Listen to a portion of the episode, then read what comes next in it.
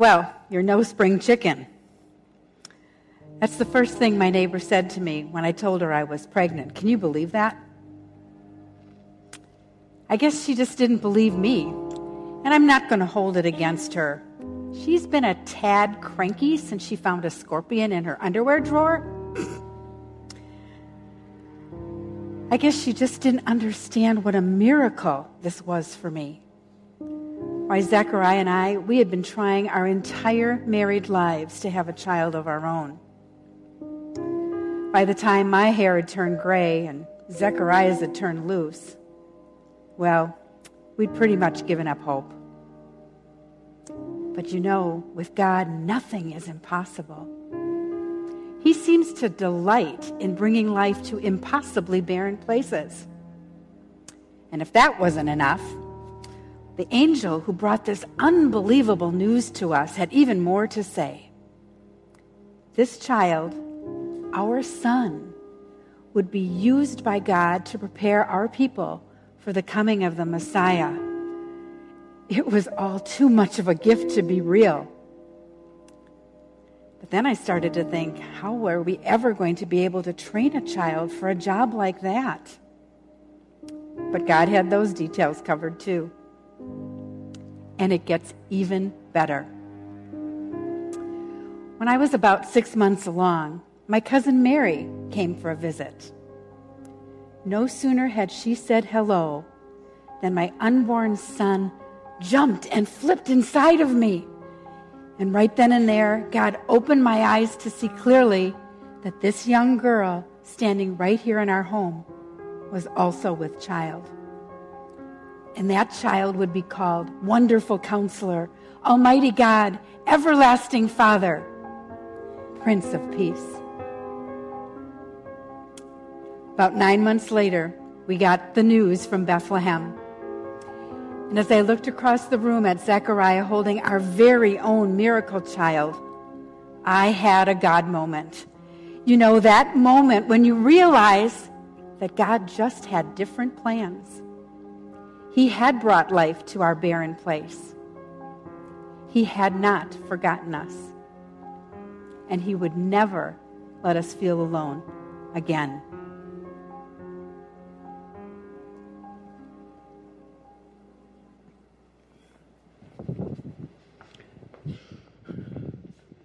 All right. It is uh, an amazing story when you uh, get introduced to Elizabeth and uh, to her husband, uh, Zachariah. And uh, that's what we're going to do in these uh, stories as we move towards Christmas this year is First Christmas Stories from the Birth of Christ. And it's so interesting we get to Christmas, we get talking about um, the Christmas story, right? I'm going to tell the Christmas story. But if you look at the Christmas story, uh, the Christmas story is one big story, and inside of it are a number of small stories of how God impacted and used people to accomplish that bigger story. And uh, that's what I hope uh, you'll get, not just today, but from this whole series, is to see how incredible the heart and the mind of God is, to see far beyond what we can think or imagine. And certainly today, the story of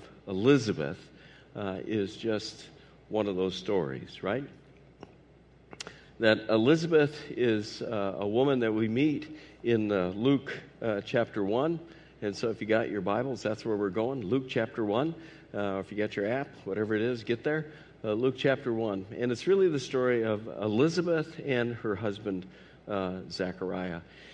And we're going to, I think, be able to glean some really pertinent things for our own lives, right? So often, too, when we think about the Christmas story and these individual stories, we use that term thinking, you know, they're just stories. And they're not. I mean, they're experiences of real people, how God worked uh, in their real lives. And He hasn't changed, right? He still does that today, right? Still does it today for Zechariah and Elizabeth.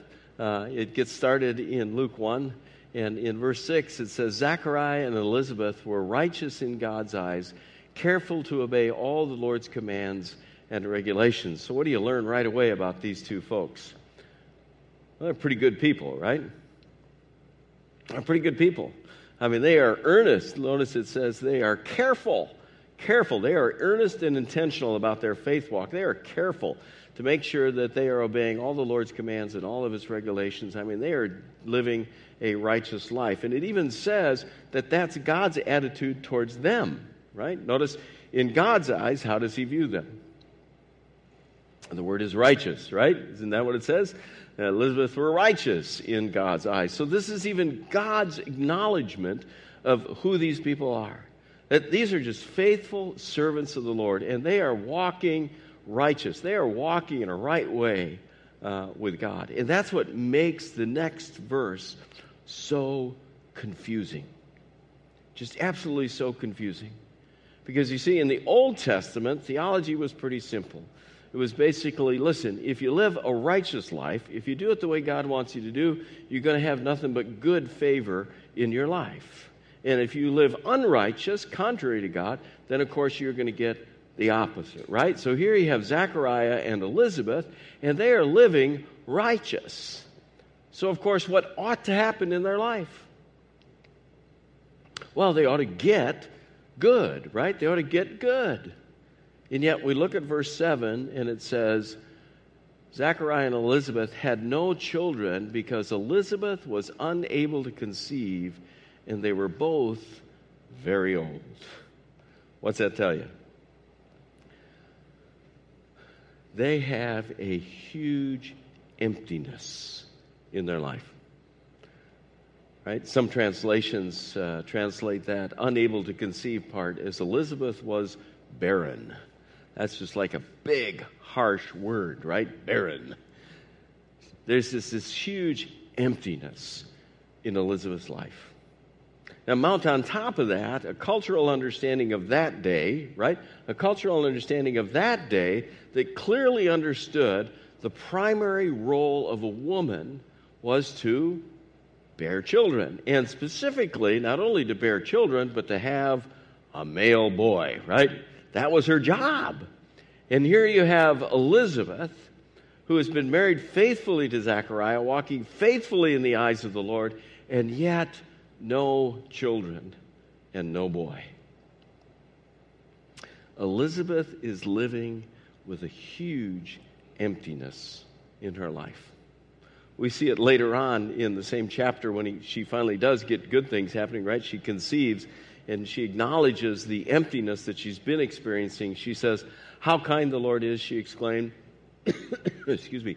He has taken away my disgrace. What is she living prior to conceiving? What is she living in day in and day out? Right? In her own words, right? She's saying, This is the burden I'm bearing.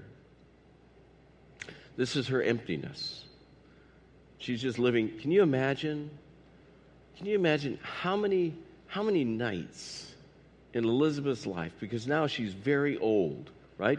Which is, you know, the Bible's way of saying the window of opportunity is past, right? She is very old. How many nights do you suppose Elizabeth cried herself to sleep? How, how many times? Because she walked righteously before God. How many times do you suppose she earnestly, with her heart wrenching, prayed and asked God for a child? You see, that's the emptiness she's experiencing. That's the emptiness. And we understand that right? I mean, we understand that because we go through some of those seasons ourselves. We go through some of those just difficult seasons where it seems like there's just nothing but emptiness. Our prayers go unanswered, that all we have is just the disgrace or the hurt, that emptiness that just seems somehow to fill our lives. And the biggest trouble with the emptiness the biggest trouble for us as a Christ follower, the biggest trouble for Elizabeth as one who is righteous in God's eyes, is that when she looked at the emptiness, she thought on the surface that it was so empty that God wasn't even there. It was so empty that God wasn't even there. She couldn't see. She couldn't see the tremendous miracle that God was using the emptiness for something bigger in her life. And that's the first big lesson of the day. That in the empty, that's the phrase I'm going to use, the empty, right? In the emptiness, in the empty, in the empty, God was right there working in Elizabeth's life and preparing Elizabeth and Zechariah for something else in the future. That's the big lesson. Because we think so often it's just empty. It's just empty. No, in the emptiness, God was working in Elizabeth's and Zachariah's life. They needed to go through the experience of the empty to be ready and prepared for the bigger picture of what God was going to do in their life. In the surface, it's easy to see they needed to go through the empty because it says they were very old, right? They were very old. They had to get beyond that place where anybody could look at, at the experience of her bearing a son and, and not look at that and say, Whoa, this doesn't add up. You're past the years of childbearing. What is going on here? And it becomes obvious what? This is a total God thing. It's a total God thing. Because she was very old, because Zechariah was very old, there was no denying that this was an absolute God moment. That's what Elizabeth just said for us, right? That it was an absolute God moment. The first challenge for us is when we're in those seasons, those experiences of emptiness, when we're in the empty, is to understand in those empty places, it is not empty. But that God can be working in those very places to prepare us for something else in our future. Finally, God breaks the silence. He breaks into uh, to Zechariah, and he breaks into that emptiness. And he was able to break into the emptiness because Zechariah, Elizabeth's husband, put him in himself in a position to be able to hear God speak. Here's the way it went Zechariah was of the priestly family, and so he served in the temple. And it was his turn to serve in the temple. So it says, one day Zechariah was serving God in the temple, for his order was on duty that week. As was the custom of the priest, he was chosen by Lot to enter the sanctuary of the Lord and burn incense. While the incense was being burned, a great crowd stood outside praying. So here's the picture there's a huge crowd outside praying, and uh, Zechariah is elected as the priest to go into the inner curtain. And inside the inner curtain was the altar of the Lord, and inside that was the holiest of holies, right? The very place where God was. And one priest was given the privilege of being able to go inside the curtain and burn incense on the altar of the Lord. Now, what you have to understand is this is an amazing experience in Zechariah's life because there's like 18,000 priests that were probably serving right alongside of him in the temple. And what are the odds that by lot, that's what it says in the text, and as was the custom of the priests, he was chosen by lot, right? It's short straw stuff. What were the odds that by lot, Zechariah would be the one chosen out of 18,000? Do you see God working in the empty? Zechariah is chosen out of the 18,000 to go into the holiest of holies. And when he's in there, the silence is broken. And God speaks to him through an angel. Now, I want you to think about this. Zechariah, in the middle of his emptiness, continued to act and behave faithfully and righteously before the Lord, even though he had emptiness. And he kept putting himself in a position where God could speak into his life. Why is that important? Well, it's important because so often we do exactly the opposite when difficult things happen in our lives. Right? When difficult things, we get into that emptiness season, right? When it's just, it seems like God's just not there, that God's just not working, that it's just not coming together. It's just not the way it's supposed to be, right? And, we tend to draw ourselves away. We take ourselves away from the opportunity of God speaking into our life. We stop coming to worship. We drop out of our small group. We stop doing our daily devotions or prayers, right? We, we put ourselves, we draw away and put ourselves in that position. Zechariah didn't do that. He could have phoned it in, right?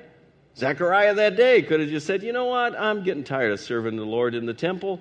I'm just going to call in sick today. Right? Huh? You know, I'm just kind of fed up with this whole emptiness thing. We're living righteously. God's not delivering. We don't have a kid. I'm just kind of fed up with the whole deal, so I'm just kind of out of it. Didn't do it. Didn't do it. Instead, he just kept persevering and putting himself in a position of being able to hear God speak. Here's the truth. Here's what we believe. We believe that God promises that right now, He is present in this room. That you've put yourself in a position by virtue of being in this room today to be able to hear and feel and experience the presence of God. That's what it is. Because you may be in an emptiness that He wants to speak to in this very moment, or an emptiness that He wants to step into in the simple gifts you just received. You see, that happens when you draw yourself close and you put yourself in a position to be able to hear God speak. Zechariah is in there burning the incense, and it says, while Zechariah was in the sanctuary, an angel of the Lord appeared to him, standing in the, at the right of the incense altar. And Zechariah was shaken and overwhelmed with fear, you bet, when he saw him. But the angel said, Don't be afraid, Zechariah. God has heard your prayer. Your wife Elizabeth will give you a son, and you are to name him John. This is amazing. It's been 400 years since God has spoken in this overt way. It's been 400 years since God has spoken in this overt way. And because Zechariah puts him in the position, God now intervenes into his emptiness and he speaks a word of promise into his emptiness. Now, here's the challenge if God intervenes and speaks into that emptiness, you got to be ready to follow wherever he's leading. This is Zechariah's challenge right? So the angel shows up. God breaks the silence. God speaks into his life. Look at Zechariah's response. Zechariah said to the angel, How can I be sure this will happen? I'm an old man now, and my wife is also well along in years. You know what the translation of that is, right? The translation goes something like, Are you kidding me? I'm not sure the equipment still works. Right? That, that's the vernacular translation. It's, I'm sure in the, in the Hebrew there somewhere, the Greek somewhere, right? You get the gist. You got it? You know it. Okay. So, I mean, that's what he's saying, right? What, what's happening? God is intervening into the emptiness. But he's doing something bigger and broader than Zechariah ever imagined. Zechariah's like, this doesn't add up. This, this isn't what I expected. It's, it's not how I drew it up. It's not the way I wrote it out. It's not the way it's supposed to happen. This should have happened several years ago when I was younger and she was younger and everything worked. And you see, it's supposed to happen that way. What do you mean now God's going to. You see, when God intervenes, you got to understand it may not be an intervention and an outcome that you expect because He's doing something bigger and broader than just your small story. That's the way it is for Elizabeth and Zechariah. It's not the way they expected it. And God indeed is doing something bigger and broader than they ever anticipated. They thought they would just have a son. That's it. They just prayed for a son, a child. And they get it. The angel said, I'm Gabriel. I'm standing in the very presence of God, and, and I'm here to, and I was here to, sent, uh, yeah, it's he who sent me to bring you this good news. So he speaks with authority. He says, Look, Zechariah, you got to get this, man. I'm speaking with authority. This is the way it's going to happen. And that's not a new story for us. It's not a new story for us that God is going to work in a way that we don't anticipate. We just have to trust His way is bigger and better than what we would write it up. And He's done it before. Look at this Noah, Noah built an ark for 100 years before one drop of rain fell. Bigger than he imagined, right? Abraham and Sarah, another couple who waited for a child, waited under that promise of a child 25 years beyond the age of childbirth before Isaac was born into the world. Or Moses. Moses was out in the wilderness herding sheep for 40 years before he walked up to a burning bush and God spoke into his life. See, it may not always come, it may not always be the way we expect because God is doing something according to his purpose that is bigger than just our simple story. And so Elizabeth becomes pregnant, goes in seclusion, in seclusion for five months, and says, Wow, how awesome is the Lord! He's taken away my disgrace of having no children. She's pregnant to have a child. But this won't be just any child. It's not just any child. Again, God was doing something bigger. And so they know the joy of having a child, right? In their story, they get the joy and the abundance of having a son. But that son is meant for something bigger. And you can see it as the angel describes to Zechariah what this child is going to be. You'll have great joy and gladness. Yes, they do. And many will rejoice at his birth, for he will be great in the eyes of the Lord. He must never touch wine or other alcoholic drink. He will be filled with the Holy Spirit even before his birth, and he will turn many Israelites to the Lord their God. He will be a man with the spirit and the power of Elijah. He will prepare the people for the coming of the Lord. He will turn the hearts of the fathers to their children, and he will cause those who are rebellious to accept the wisdom of the godly. Did you get the number of times we said, He will? Do you get a sense this kid is going to do something bigger than either Elizabeth or Zachariah ever thought? That's the deal. You see, God is at work in even the emptiness. We just need to put ourselves in a position to receive whatever it is He wants to accomplish in our lives. But we have to be ready to understand that what He's doing is bigger than just us. And so it is with Elizabeth, so it is with Zechariah. That this child is going to do something bigger than just be their son. He will be the one that prepares the way for the child that's born into the world and will change your life. He's the one that will change your life. That this John, this son of Elizabeth and of Zachariah, will come and he has the possibility to take your emptiness and fill it he has the possibility to enter into whatever your emptiness or disgrace is and remove it. He has the possibility to enter into your life, whatever it is and how small it may seem to you, and make it bigger and greater than you ever imagined. And there's proof of it in the story. There's absolute proof of it in the story. It says a few days later, Mary hurried to the hill country of Judea to the town of where Zechariah lived. And she entered the house and she greeted Elizabeth. And at the sound of Mary's greeting, Elizabeth's child leapt within her, and Elizabeth was filled with the Holy Spirit. What just happened? God just confirmed to Elizabeth everything that he had promised. That experience right there is a confirmation experience that God is doing something bigger than she ever thought. In her emptiness, she just prayed for a son. And in the emptiness, God entered in to give her something bigger and greater, part of a bigger story. So here's the deal today. We're in this room. God is in this room. What is the emptiness that He needs to speak into in your life today? What is it you're prepared, to receive from Him that may take your life in a different direction than, than you would have drawn it up or thought? And are you ready to just surrender to the one who can change your life and fill your emptiness?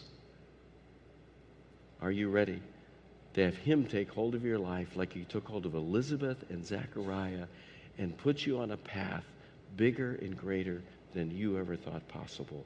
Because, like Elizabeth said, with God, all things are possible, even in the emptiness. Let's pray. Father, thank you so much that today we can come before you and uh, we can know the promise is true that you are indeed here in this room. And we humbly ask that you would speak in this moment into any of the emptiness, any of that barren wilderness that we carry. There are nights that we too cry ourselves to sleep, and nights that we just earnestly, heart wrenchingly pray. Speak to us. Let us know that you are working even when it seems empty.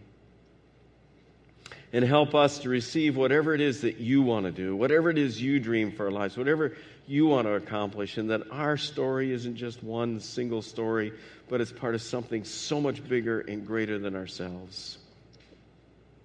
And thank you that through John, we could hear the word of the one to come, and that we would come to know that Jesus is Lord. Help us to follow him to the ends of the earth until that day we stand before him in the kingdom of heaven. We ask this in his precious name. Amen.